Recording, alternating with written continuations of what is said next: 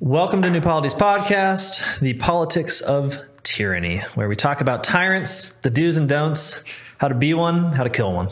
Um, here on the pro tyrant side, we have Andrew Willard Jones, author of many pro tyranny books, such as How to Rule the Church and the State.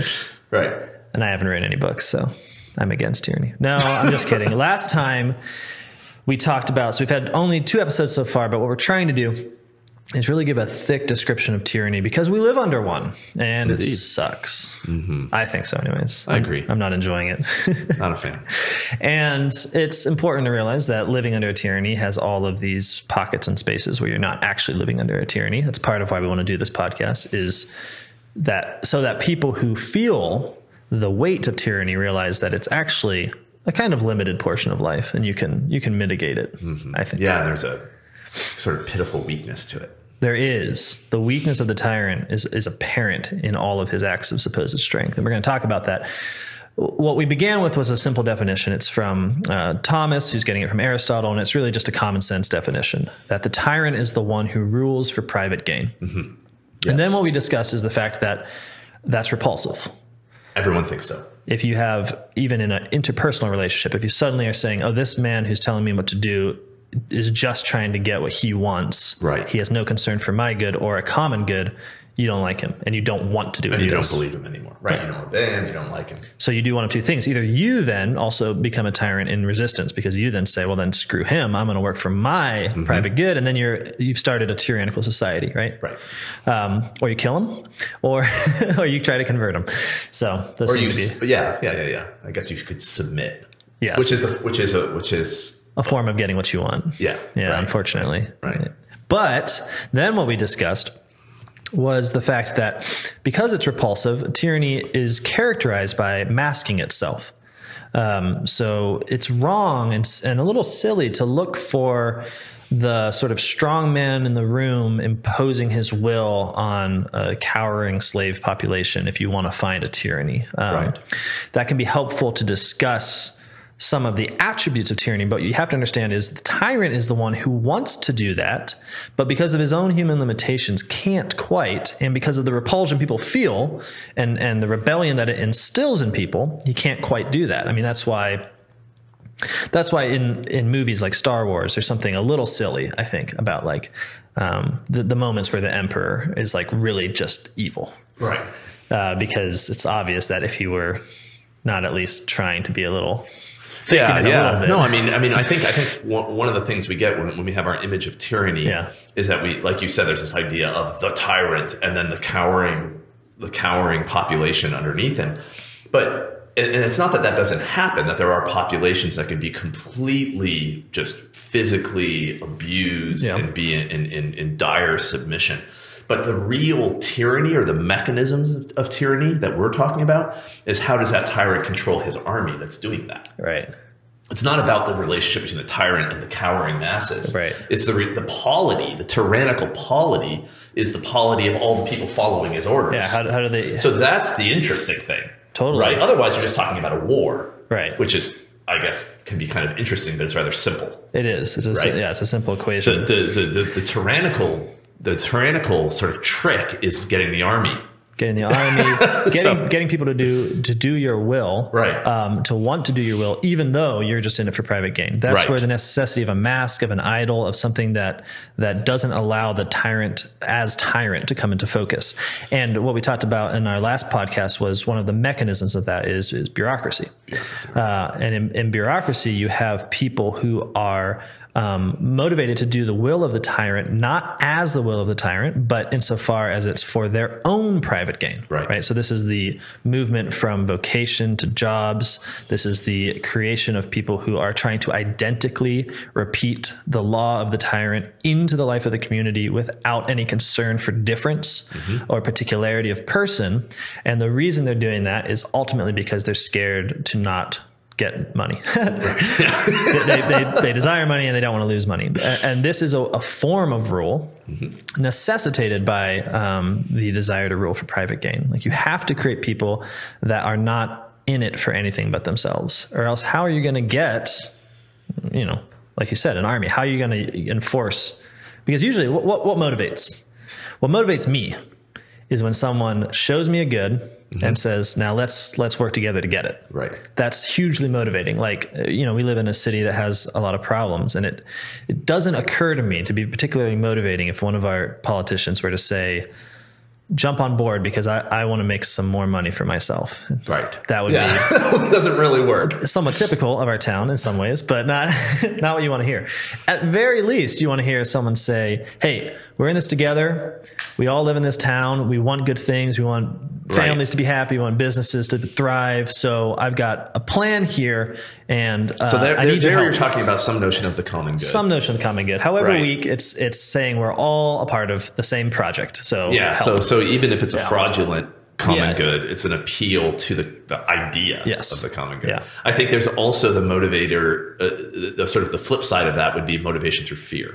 Yeah, that's right. So the, the which is which is really the flip side. So that is, would be the motivation through fear of losing a good, Right. gaining one. totally. Right. So so um, if you don't do what I say, I'm going to take your children away. Right. That would be scary. Scary, right? And that and like okay, well then I'll, I'll I'll do what you say, not because I care about the achievement of your ends, but because I care about the achievement of my ends, which are the health and safety of my children. Totally. Totally. right? And so there, I'll, I will obey you. So fear is another is another aspect of, of of motivation, but it's it's a dangerous one, isn't it? Because there's a couple different things going on, I think, but one of the main things is that fear is directly parasitical on some prior love or some prior good Right. right? So you obey out of fear because you have some commitment to something else that the person threatening you is not the source of.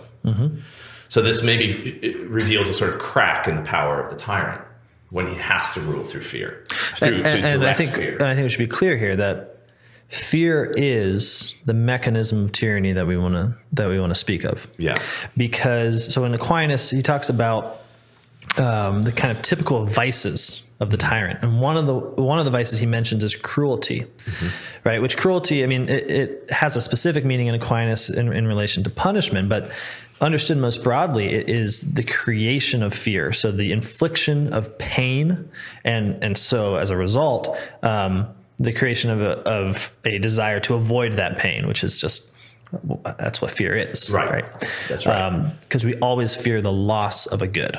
So that, but what, one of the things that's interesting here is that we're saying cruelty here then becomes a characteristic of tyranny, um, in of itself. Like the, cru- the the existence of cruelty is a part of the mechanism of his tyranny. Yeah. Because what he needs to do is find areas of value, areas of devotion, areas of love, areas of peace that exist, and then to subject them to pain, right? So to threaten them, to to make them vulnerable, to make the people who are enjoying them suffer in their enjoyment of them. And, and again, let's be clear why. It's because Then he can get them to do what he wants. yeah. So so the the problem with having a good for a tyrant is that when someone when someone has a good simply, then they enjoy it.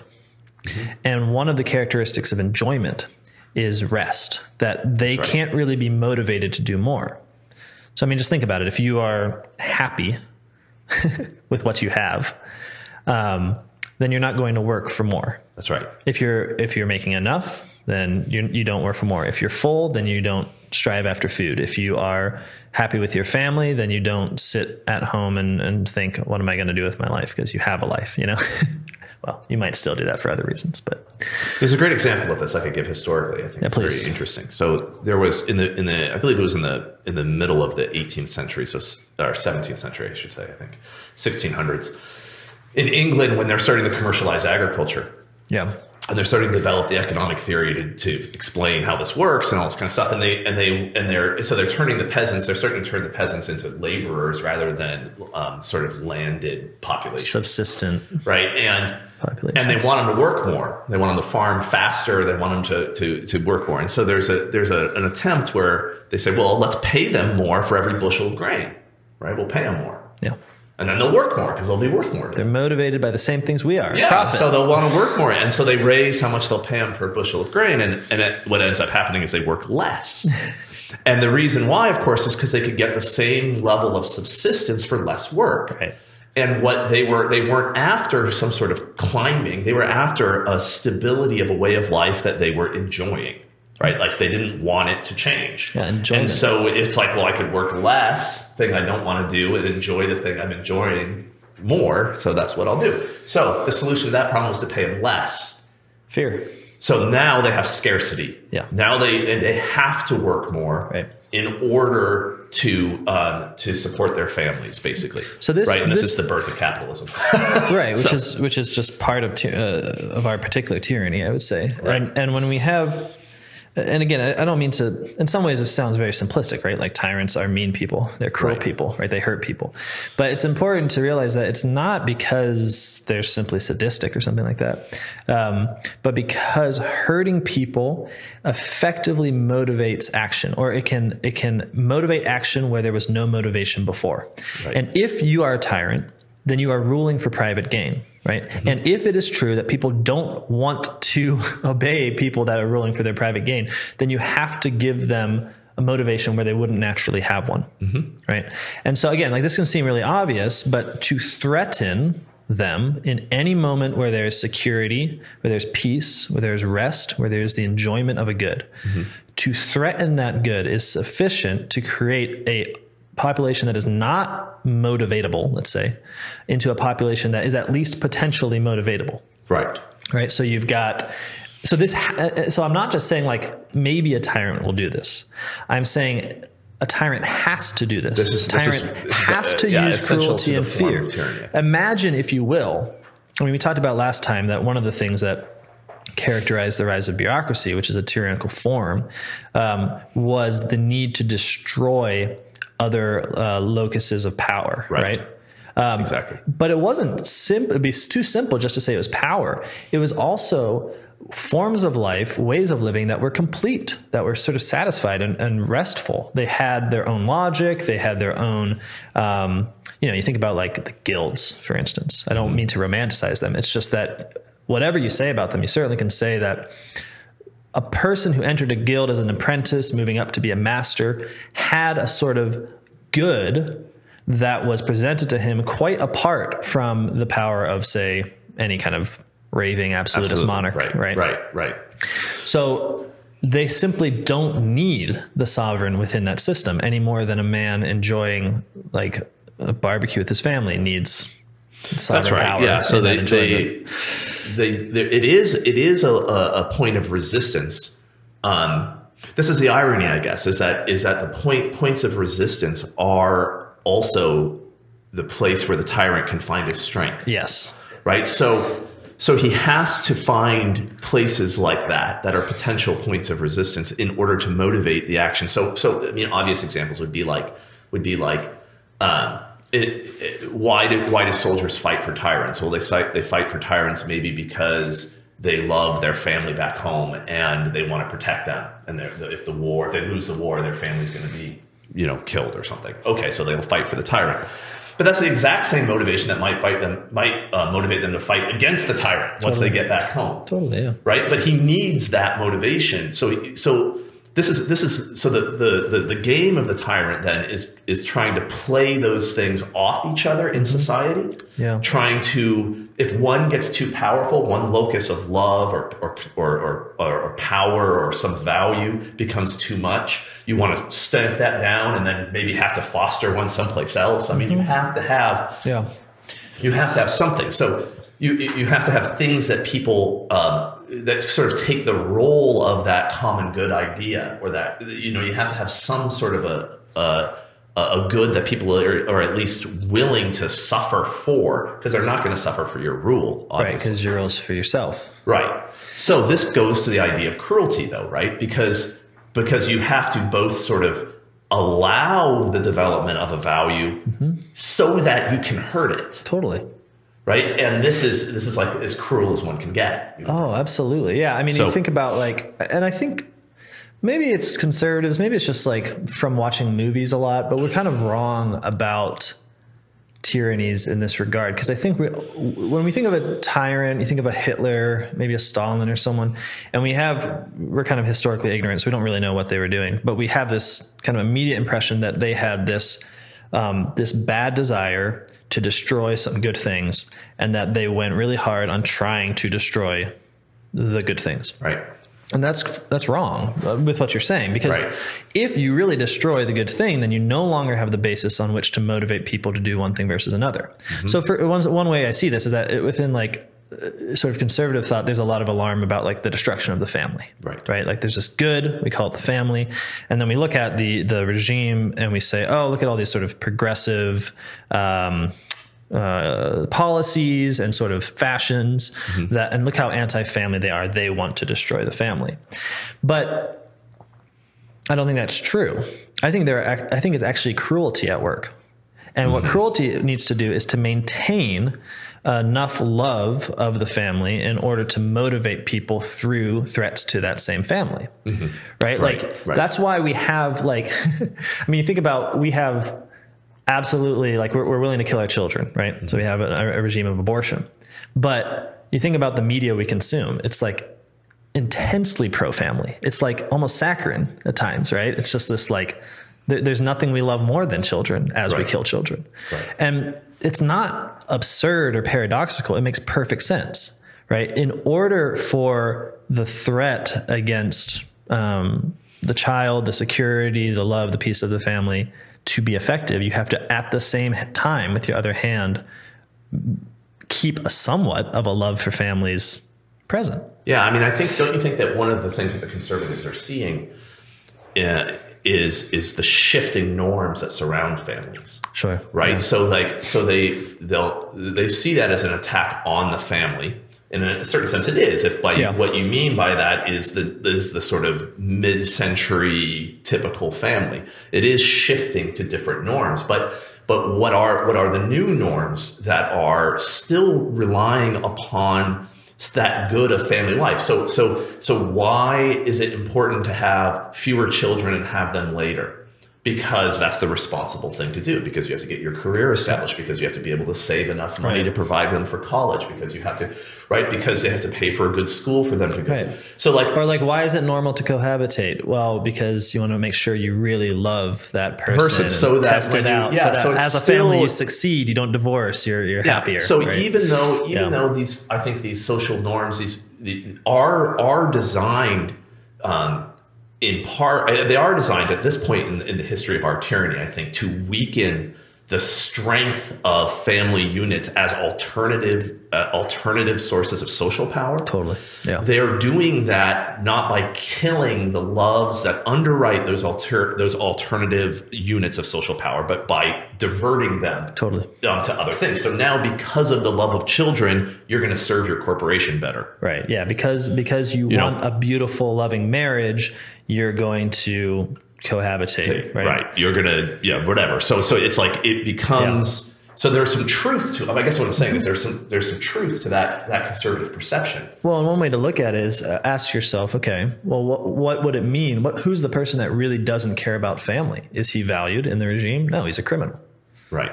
Um, so it's not it's not as simple as I mean, this is amazing. Even I, I noticed this when I was watching uh, the Olympics last summer, and there were all these commercials. And, and we don't watch a whole lot of like normal TV, and so I don't see commercials a lot. But we were seeing a bunch of commercials, and it was eye opening. exciting, yeah. interesting, yeah. and and but one of the things I noticed was the way in which the new norms surrounding sexual morality had been had been integrated into what seemed to me to be the old norms about family life. Yeah. Right. So there, you know, of course, there's homosexuality in the commercials and all that. Fine, whatever. Okay. But it was now like an image of quaint suburban husbands and husbands with their children making lunches as they go off to school. Right. Yeah. It wasn't. So it was like the new norm is within still making use of the old old norm yeah. right and not and not destroying it You're right, Right. totally. right And it's like what we what we're trying to to point out here is that the mechanism of tyranny, when we talk about the the installation of fear as a mechanism of mechanism of tyranny, it's not the replacement of a good norm with a bad norm. It's not even necessarily the replacement. It could it could even look like a bad norm replaced by a good norm. Like you can have a sort of superficially pro family tyranny, right? It can have, you know, rewards for having more kids rather than less. No, but what's fundamental is that the norms are now shiftable. That's right. So, what Yeah. that family might be, or, or not just the family, but whatever the human behavior might be, can be shifted by the implementation of threat. Mm-hmm. So, the point is that the value has become rootless. That's right. Yeah. So, I see, I see what you're saying. so now the question then is within a tyranny. So we have these we have these values within a tyranny. Like what do we like? We like we like all of these. We like marriage. We like family. We like you know peace. But now the difference is uh, within a tyranny, we're more willing to shift the content of those things. And I think I think you you sort of opened my eyes to this a little bit when it, it came because I mean maybe this is just that you've had a little more time. You're not that old, but you've had, you've had a little more time to see like a shifting of values. It's And- really amazing. Yeah, I mean, I, I I've been able to see. So so in my just my own experience with my own family, I've seen this. So so an example example I think I gave you the other day or this morning was was that um, among the cousins in my family, there's a huge age gap. All right, so we have you know I don't know 25 years or something like that. Okay, so you had the older ones who who came to adulthood and married and did all that first, and then the ones on the other end who came like basically a generation later. And the changes in the norms surrounding that movement into family life is itself very interesting. So, in the beginning, cohabitation is very rare. This is something that our family doesn't do. This is something, right, that's unusual. By the end, it's 100% the norm. Okay, just like totally normal thing to do. Okay, that's interesting in its own right. But what's really interesting is the change in the way in which the aunts reacted to it. All right. So, like in the beginning, that was a scandal. It was cohabitation was something that they were embarrassed about, that they that they were surprised that their that their daughters would do. Right. Um, by the end of the, the generation of cousins, it's almost completely reversed, where like people who aren't cohabitating are the weird ones. What, what are they like, really religious or something? Like, what are they, right? Is there, why wouldn't they do that, right? Um, because it, because the shifting in the norm becomes, or the norm itself becomes what's identified as, I mean, I guess we could say as what's moral, right? So what's normal becomes what's moral. Um, and the reason why is because the system of, uh, I think, the system of rewards and punishments that go along with that norm, right? So, what are those things? Well, you if you if you behave in the normal way for your socioeconomic class, then you'll get the rewards of your socioeconomic class.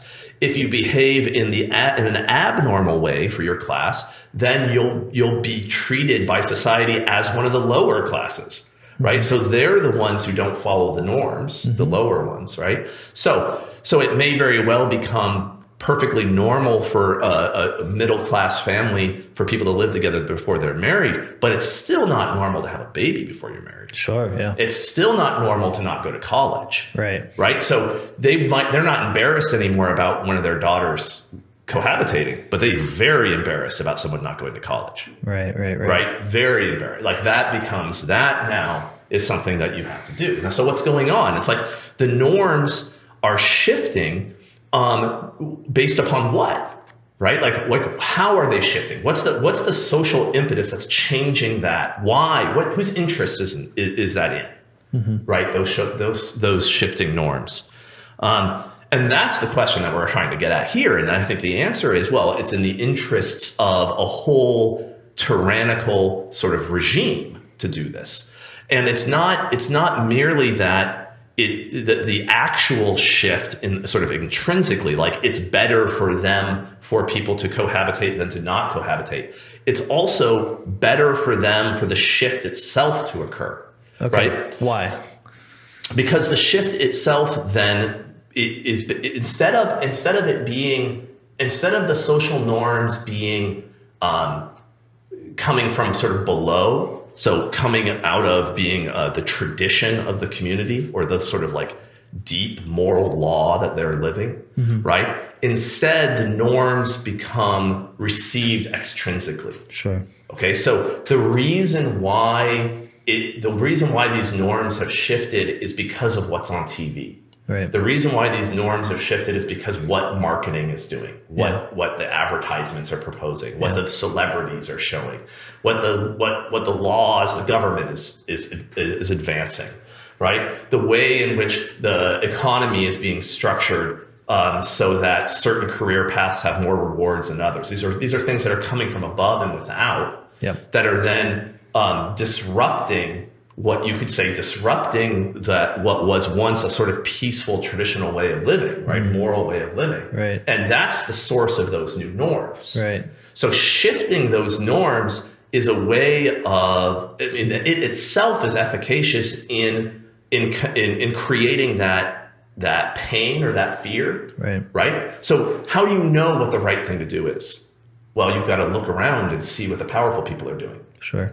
Right? Like you don't know what used to be the right thing is not the right thing anymore. Mm-hmm. So how do you know what it is? Mm-hmm. You got to you, you have to be receptive to what's coming down from above, right? Totally. You have to be receptive to what the powerful And- and the- are, are, are showing you. And the very act of shifting the norms, whatever direction it may be in, makes people afraid because it means that you now live in a society in which you might get it wrong. That's right. Right? You might do the wrong thing, and then as a result of doing the wrong thing, you might be, in your mind, wrongly associated with an outcast or with someone who someone who's sort of at the bottom. well, one of the things that shifting norms does is create that that deviant class.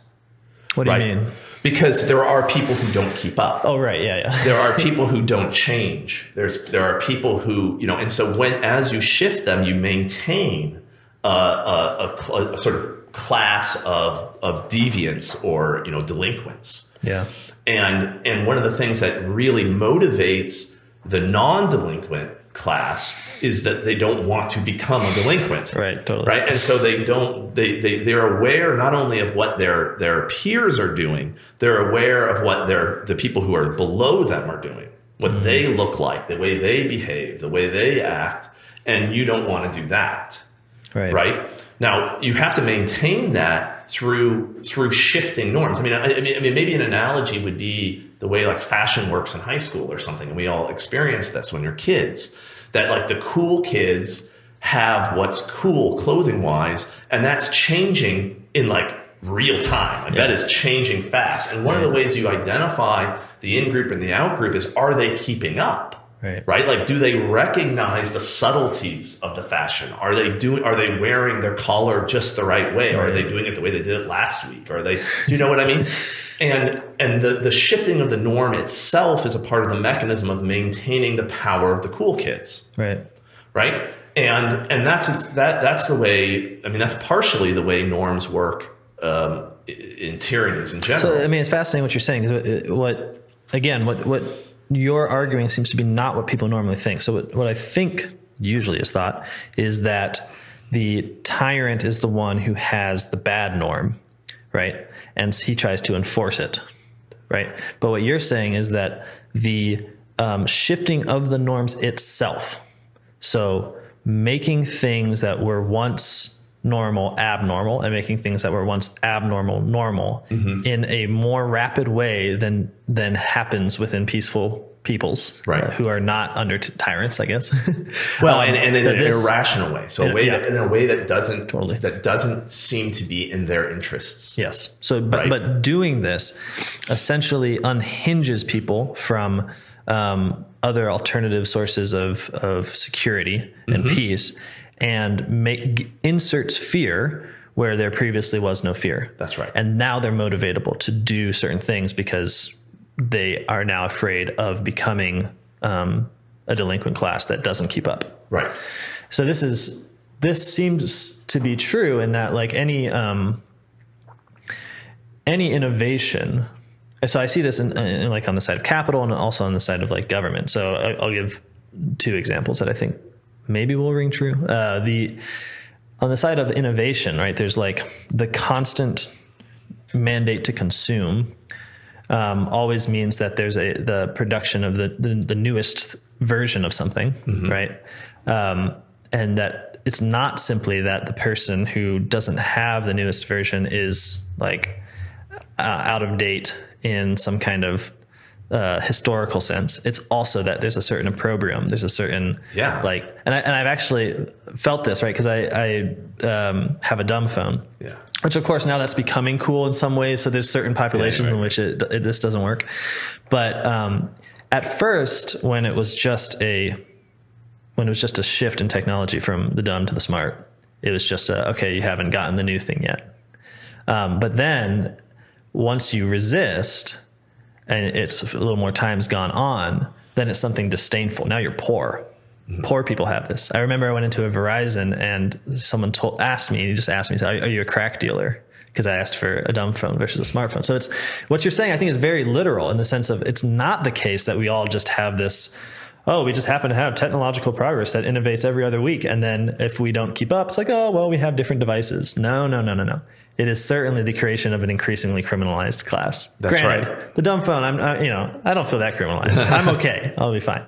Yeah, I, also mean, I remember like- I was so I, I spent some years working in the in the tech the tech industry in out in, uh, in Washington State, and and uh, I mean there were instances where I was in meetings talking with people, you know, a couple of meetings with people from Apple and stuff like this, where where the uh, the obsolescence of the machinery came up. You know, like we're designing stuff for this equipment and it's going to die in three years or something, and and and, they, and it was awesome because they're like, well, yeah, the, the people can't wait for that to die. Like they're, they're excited when their phone doesn't work anymore Mm-hmm. because that means they get to buy a new one. Right? They, they don't want it to last for a long time. Right? like, Which is- like if it lasted for a long time, they'd be stuck with it. Well, I mean, know? that's, I mean, I, it might sound trivial, but that's such an interesting way of putting it, right? Because to be stuck with something, to be content with something, Mm-hmm. is precisely that moment when you're no longer a motivatable population. Right? Yeah. Like if you are happy, Yeah. then they can't sell you anything, and and if you're happy, they can't make you afraid, right? If that happiness is secure. But the, the the brilliance of this of this sort of engineered obsolescence thing, and that which is what we're talking about, is that the the, the the the motivation of the tyrant, so the motivation to sell you a new thing every couple years, is perfectly congruent with your motivation to have the new thing every couple of years. Sure. Right? Like like what what's produced in the norm of having the new things, and that is a, a way in which status is achieved socially, is exactly the, the desire, the fondness for the, the what's making the, the software company or the tech company wealthy Right. right? So you become, eh, you know, you become a, a, a, a valuable member of their regime, Right. essentially, Right. right? And that's the way. And so when I say norms, this is this is what's interesting because we're not talking when we talk about fear and we're talking about uh, you know systems of rewards and punishments. We're not necessarily talking about being flogged or something. In fact, more often, in fact, almost always the case,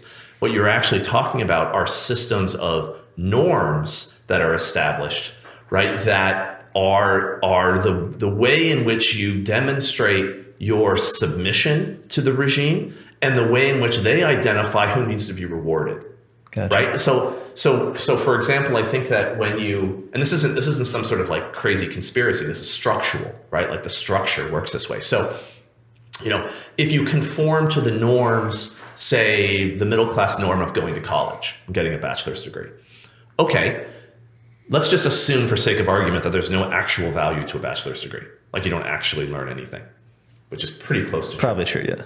pretty close to true. Okay, so there's no, it doesn't actually make you better at anything, right? So you, but if you conform to the norm, it does in fact change the way the way in which you can achieve middle class success, right? You do in fact need to have that credential in order to get a job, a white collar job, or something like Yeah. that, right? So the the conformity to the norm opens up the rewards right mm-hmm. but the norm itself has no rational basis mm-hmm. right it has no it has no actual contribution to your happiness in of itself or something like that Yeah. Totally. right so that's just one example of the way it works overall i mean i think we see this you can see this in um, in in in like polit- um, obvious examples would be like politically correct language and stuff like that on university campuses Right, where yeah. like you have to conform and the conformity itself uh, totally divorced from the content of the language. That's meaningless. Like what is meaningful is the conformity itself, and then if you do that, you actually do achieve the rewards. Yeah. Right. Like it does pay. They do pay you off. Yeah. Tenure Right. and such. Yeah. So they so they work is Yeah, the point. they do. And that and that is not and that is not like Nazi SS soldiers, you know, beating people with their rifle butts. That's not that's that's what happens to the delinquents. That's what happens to the people who aren't conforming to the norm. Right. Right. Um, it's the SS soldiers that are the ones that are conforming to the norm. Right. Right. Right. Yeah. So, so tyranny is characterized by a deliberate shifting of norms to disrupt any possibility of a stable enjoyment of peace, of rest, whereby a people becomes unmotivatable. I think that's what we're saying Yeah. Yeah. No. I, I- and it, it seems like you see this um, not simply in so we say norms and, and we often it can often seem like this simply means you know ideas. But i think it's important to say that this is a actual uh, ordering of society because the main things that make people free from fear and therefore unmotivatable by a tyrannical reasoning um, or lack thereof um, are i- those ways in which they have um, security. So I'm thinking especially of property, Right. and then I'm thinking especially of um, sanity or like like um, virtue in the sense of you are at you're well with yourself in some ways. Like you're not um, sick. You're not like needy psychologically in some way. Um, and then family. Right. Um, where uh, what a family is is probably the most potent example we have of a human life attaining not to a self sufficiency, but to a kind of enjoyment um, that an enjoyment of what the person has at his own disposal and within a community of people that um, love each other.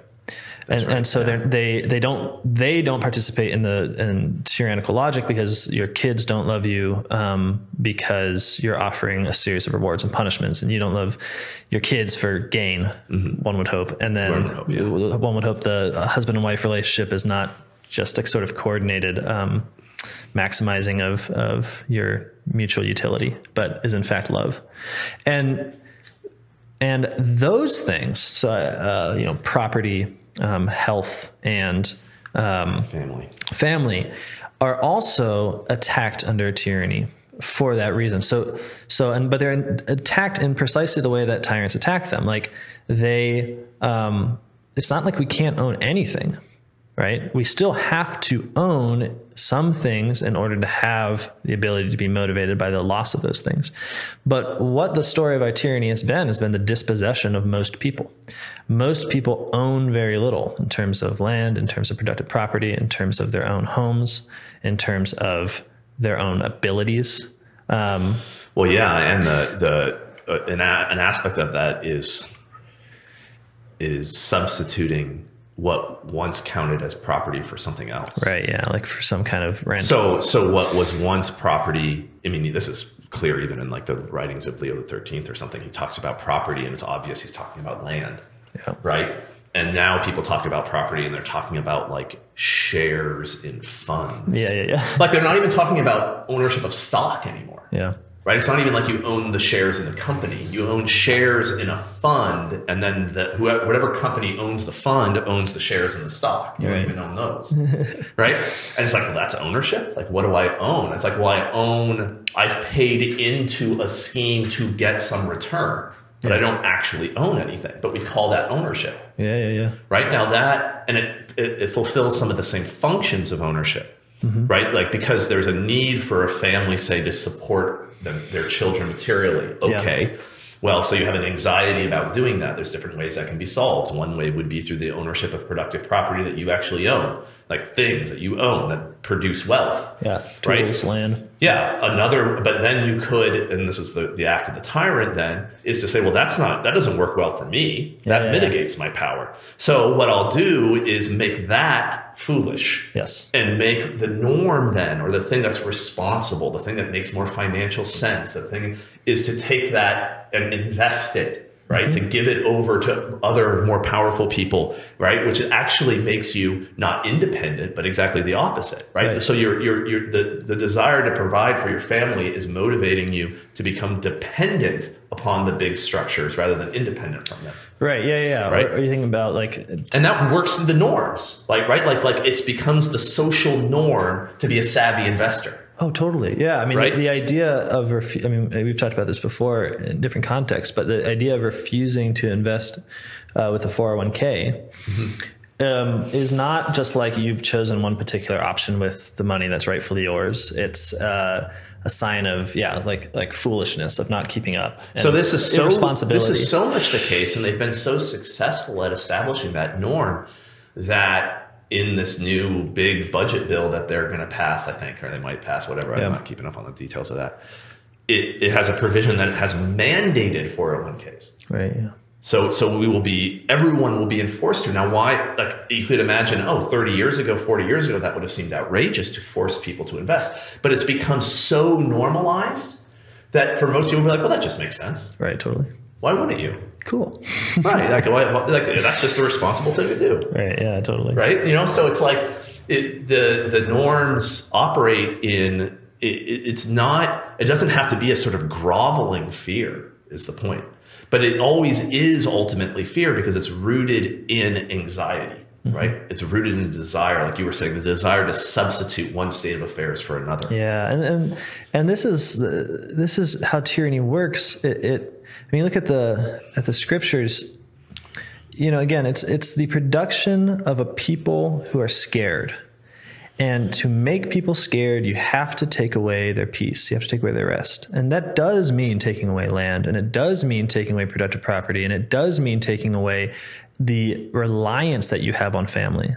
So this is something I talked about with family that it's like it's not that they're anti-family, but but we live in a regime in, which- in which what's normal is for your family to leave.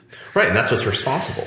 So for Yeah. you to pressure your children to stay and to not go get that good job in Houston Right, yeah, yeah, yeah. would be for you to be a bad parent. Right.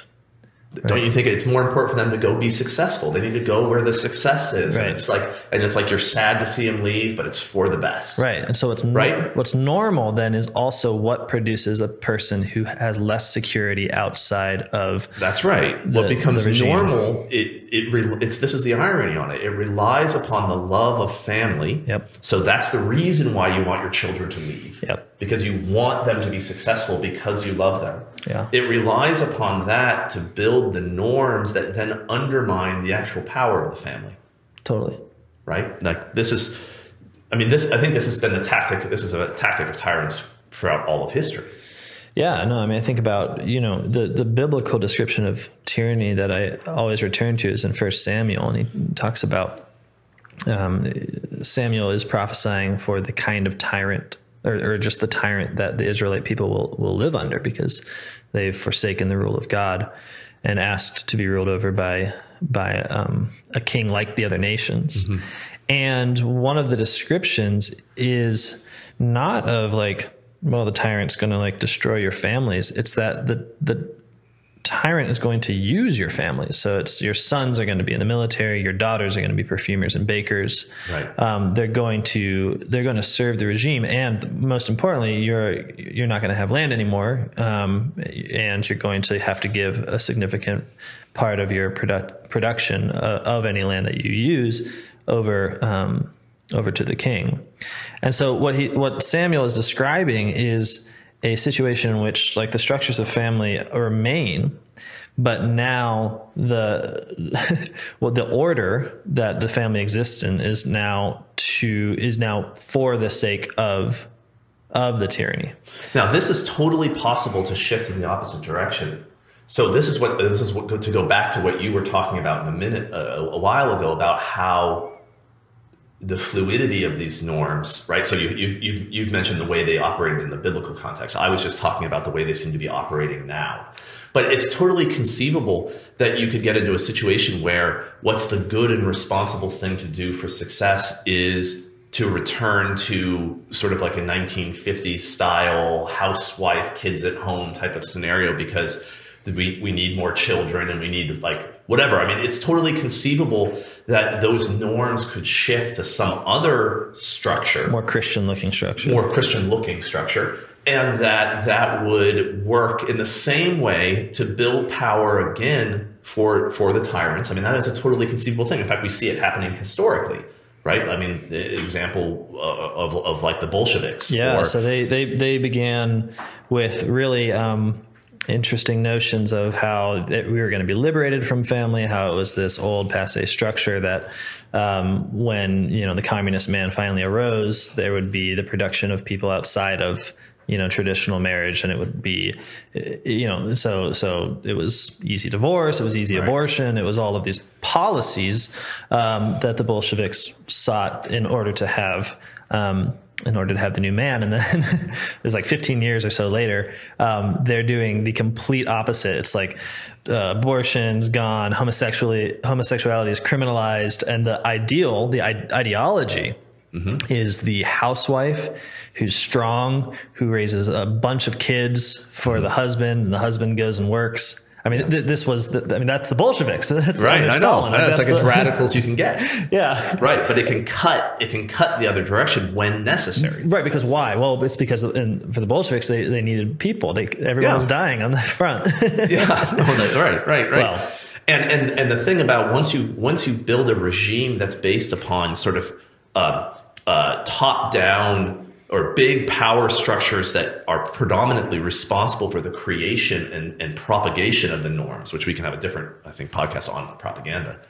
Um, then it becomes those norms then become enforced within the population, but they're not coming from below from the life of peace. They're coming from above from this pursuit of, of personal gain. Mm-hmm. Once you have a society that's that's um, itself tyrannical, so itself is a, attempting its own gain by conformity to whatever it perceives mm-hmm. the norms to be, it becomes malleable in that dramatic of a way. Totally. Like it's totally conceivable that in 30 or 40 years from now, we could all look like Leave It to Beaver again. Totally. I mean, that's a that's a totally conceivable scenario. Yeah, and again, I, it's it's sort of a trope of of talking about politics these days that everything's about the pandemic. But it seems to me that when you look at the shifting of the rules with the pandemic. Like mm-hmm. there is some element of that that's obviously because of the obscurity of the disease and of you know how, how, what's the best way to respond to it. But insofar as it's obviously a way of consolidating power and of making sure that the new regime that's not even that new, but like the the the tyranny continues to work for the private gain of the tyrants. Um, it's obviously that the shifting of the rules itself creates a population that's fearful not of the disease, but of not fitting in, of, of not conforming properly to the norm. Oh man! And yeah. the point is, this is the totally. problem. The point is not like. Uh, so the disease isn't real and like these things aren't necessarily effective. The, the point is that it doesn't matter if they are it doesn't matter if they are or not. Right. I mean, like I go, I go into a store, right, and and you know there's a sign on the door that says, you know, everyone is obliged to wear a mask. And then there's there's people that are there and they're all wearing the masks on their chin. So then the question, which is fun. It's like yeah, this yeah. is a fun store. Right. Everyone has a mask on their chin. Um, the, the, primary source of COVID, of course. Um, but what are they doing? It's like it's like they already know that it, for them, anyways, has nothing to do with what they don't care whether they're spreading the disease or not. That's not the point. No right? The point is to in some way within what they with their comfort and their pursuit of you know their face feeling nice or whatever it is they still want to be normal. Mm-hmm. and and that that's the scary part. This becomes we have a mechanism in the united states for for making that kind of normal behavior actually giving it some teeth right? Which is the, our tort regime, so suing, lawsuits, mm. right? So, so you see the same sort of thing. So I've seen this institutionally where because because the norms that are being developed around COVID are what they are, to not follow those norms exposes you not to legal action, not to like the government, but to lawsuits, right? For liability right? And so the way you protect yourself from, which is of course a juridical act, right? You're going to court, there's a judge there, people are suing you, it's enforced by the government, mm-hmm. right? So there's an actual state backed teeth to it. Yeah. But it, it, but it operates on the norms. Like the argument is you're behaving in an abnormal way. Mm-hmm. Right? Like that's a demonstration that you're being irresponsible. Mm-hmm because the norm is this and you weren't behaving that way, mm-hmm. which is what it means to be irresponsible, which means you're liable, mm-hmm. which means you have to obey the norm. Mm-hmm. So even if you're not afraid of people liking you, even if you're not afraid of fitting in, even if you don't have that, that the truth of that, of that normalcy based form of enforcement has a, an alternative um, sort of uh, extortion based way mode of enforcement as well. Yeah. Yeah, totally. And it strikes me that the obviously everyone who's within a tyranny in which norms have become fundamentally fluid and therefore they are now a malleable population to the will of the tyrant. Um, obviously, for those people, following the norms feels like righteousness, right? Because, like you said, yeah, it becomes moral. Uh, it becomes moral, right? The it's normal the, is the moral. And even in a state, I'm thinking of the COVID thing, when the rules are shifting so quickly that it would be, if we were being objective, it would be silly to, at the very least, it would be silly to associate it with morality. It's like, well, how could it possibly be that two masks is moral and one is immoral right. when that just changed? Like, but, right.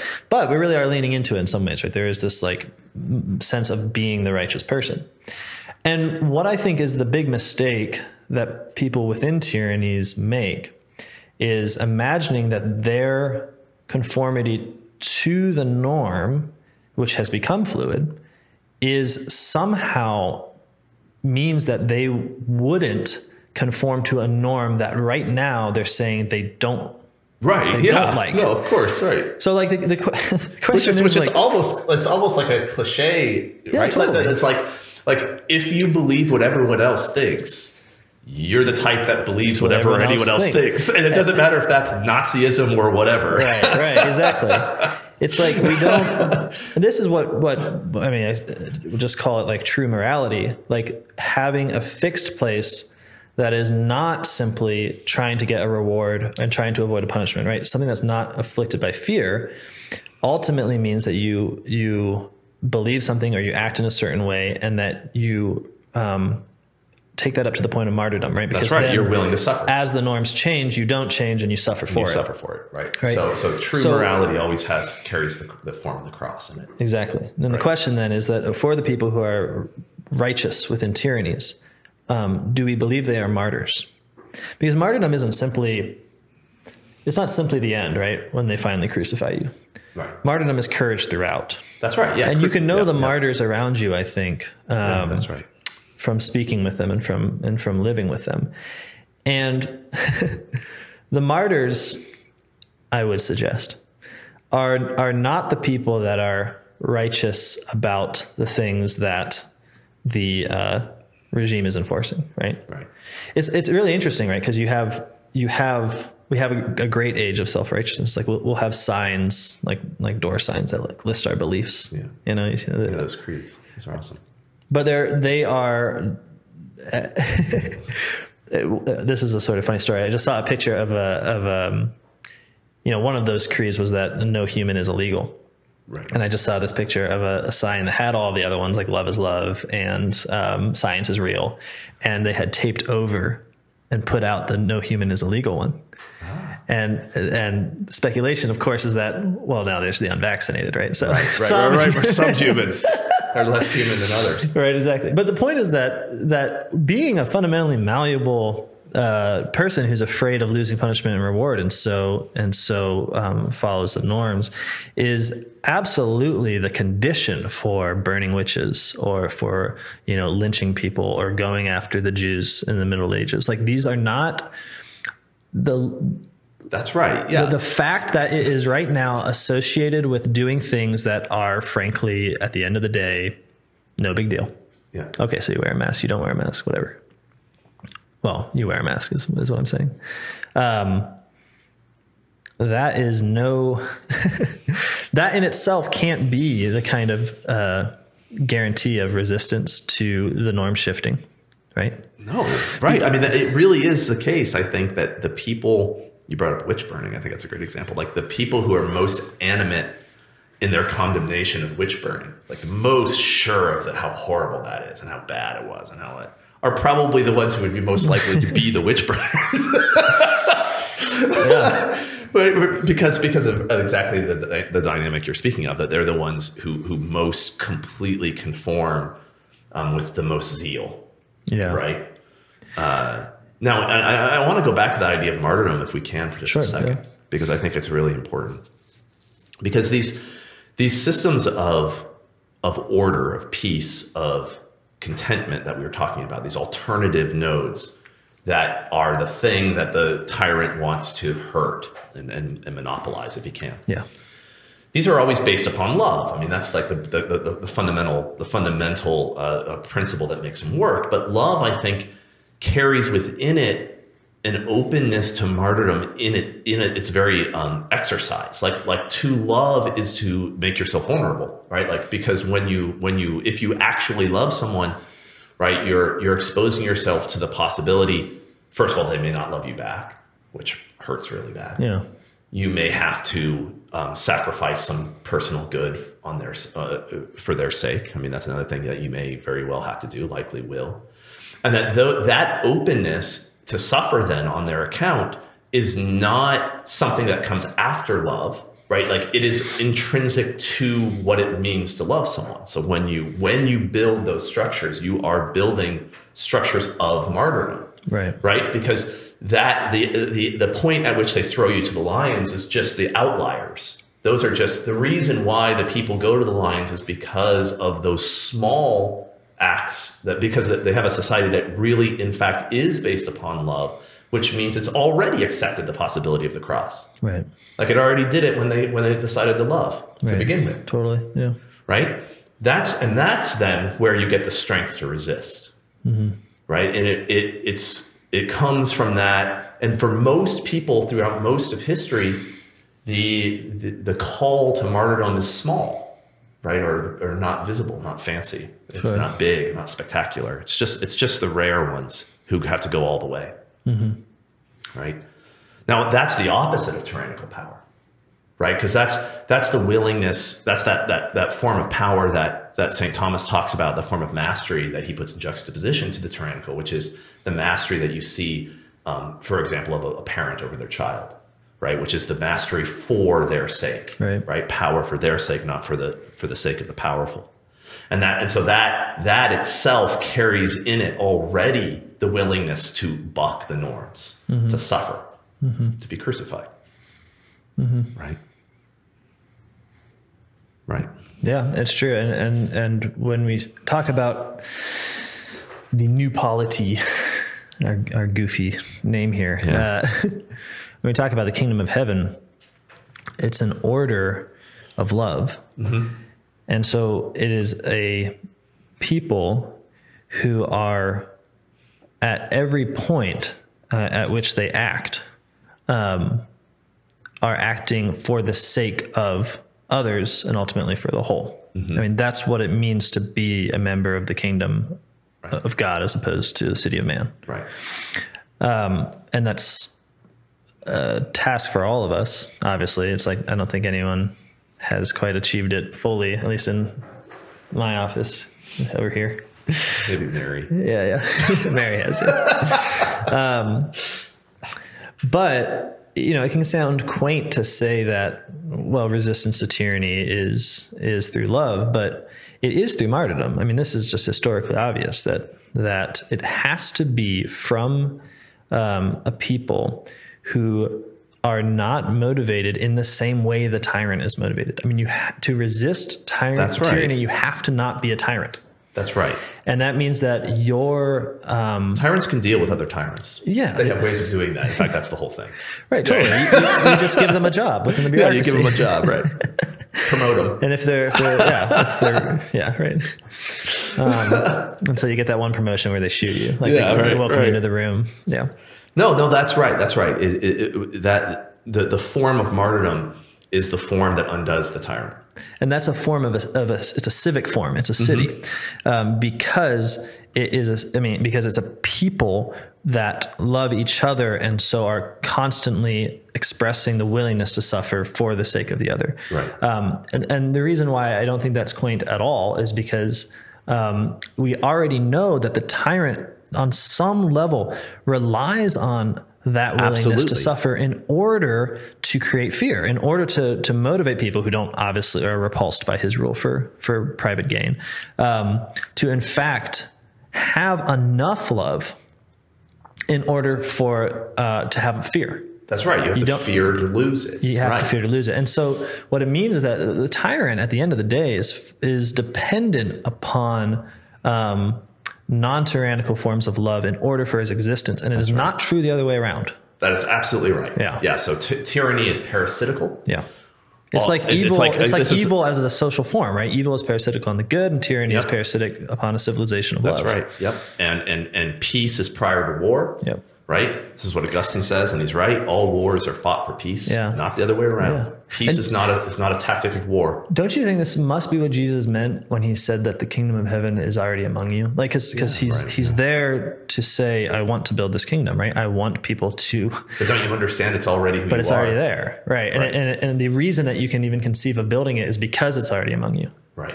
And so I think that that um, I think that those kinds of reminders to a Christian people who are need to now in this day learn more than ever to resist tyranny and to see their faith as expressly. In, in some sense, expressly for the sake of resisting tyranny. I mean, Jesus didn't come down in the way he came down because everything was great.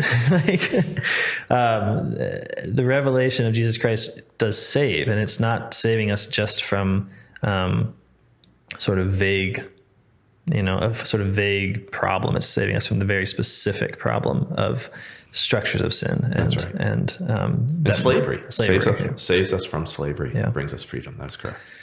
So off we go. Yep. pursuing a civilization of love. Um, and again, we're we're here to discuss the mechanisms by which tyranny hides itself, right?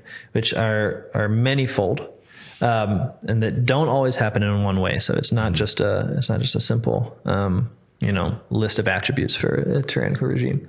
Um, but we've got bureaucracy down, and now we've got fear and cruelty Social norms. Yeah. social norms. So we'll see what's next.